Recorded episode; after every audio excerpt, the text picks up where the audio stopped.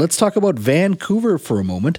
Uh, the city is now talking about uh, whether or not they want to move forward with a pedestrian scramble, essentially a pedestrian crossing with, uh, I guess, six uh, intersections. I guess six six ways to get across the street. Now you see this in um, you know global cities around the world. I, I went to visited the main uh, sort of scramble in Tokyo many many years ago. It works for that city. It's as you know millions of people there, twenty five million plus, uh, but they are going to visit that situation this uh, come this October 17th. Uh, Vancouver Council will decide whether to proceed with a pedestrian scramble crossing at Granville and Robson Streets. Joining me now to talk a little bit about the pedestrian scramble is Peter Meiszner. He is the ABC Vancouver City Councillor. Peter, thank you for joining us. My pleasure, Jeff. So, why do we need a pedestrian scramble?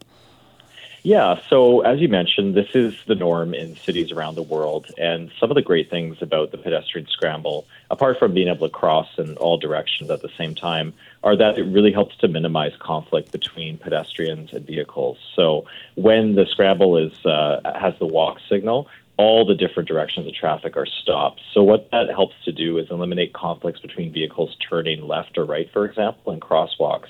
And I think many people can relate to being in a crosswalk with a walk signal, and a car is going to come into the crosswalk anyways. So that's uh, really the idea behind it, and also just to pilot uh, a pedestrian friendly initiative for downtown Vancouver.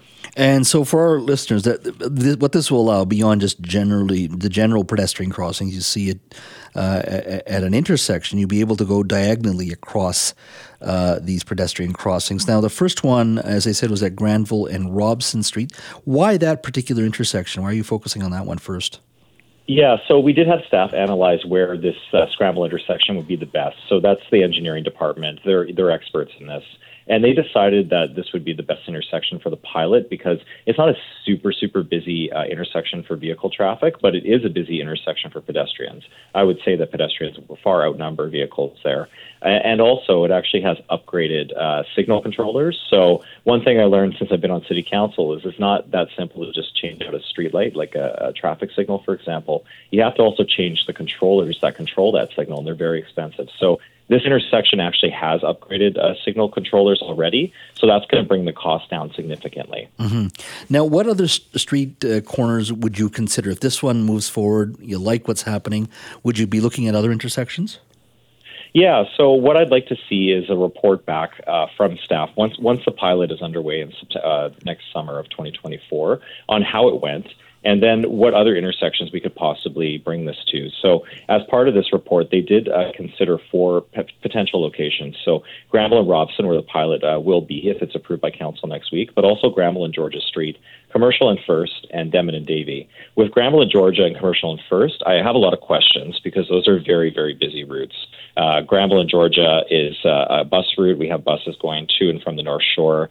Uh, and Commercial and First, I would say, is a pretty dangerous intersection, in my opinion. People tend to move pretty fast on First Avenue, so would like more information on that before we move forward. But mm-hmm. uh, Denman and Davie, I think, could be a great spot right by English Bay. Yeah, well, I'm a bit biased towards Granville and Georgia just because it's right by our offices. We were just talking about that earlier today in the office, and uh, it is a busy place. Lots of inter- uh, interaction, lots of folks walking around. It's busy.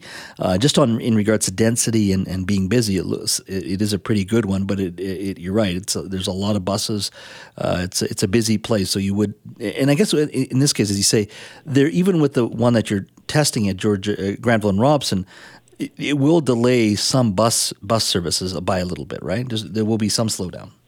It could, it could. So that's some of the stakeholder engagement we're hoping that staff will do uh, if we decide to move forward with this. So it would delay uh, buses going north south on Granville by um, a few seconds more than they currently are. I believe about 30 seconds. I'm not sure how long this, the the uh, signal is now probably about half of that um, by my estimation. So we'll do the due diligence with TransLink to make sure it's not going to have a big impact on transit service because we, you know, we obviously wouldn't want to see that. But another key uh, uh, benefit of that intersection is that the buses go north and south on Granville. They don't really turn for the most part. Hopefully that's minimal. And ultimately, the goal here is is this is just much more pedestrian friendly, right? These these these uh, scramble uh, intersections just makes it easier and safer for for pedestrians. Yeah, we want to make it easier to walk around downtown Vancouver. So that's what the idea behind the Gastown uh, pilot of a street closure next summer. We're doing engagement on that right now. And the idea between the plaza behind the art gallery on Robson Street, and also if you walk, you know, you walk downtown a lot, Jas, you mm-hmm. probably notice that some intersections have a, a walk signal that comes on before the light so mm-hmm. that the people can actually get into the crosswalk before the traffic starts moving. Mm-hmm. And that's just safer for people and pedestrians. Uh, so cars can, you know, make sure that uh, they see people. Peter, thanks for your time. Have yourself a wonderful weekend. You too, Jas. Thanks a lot.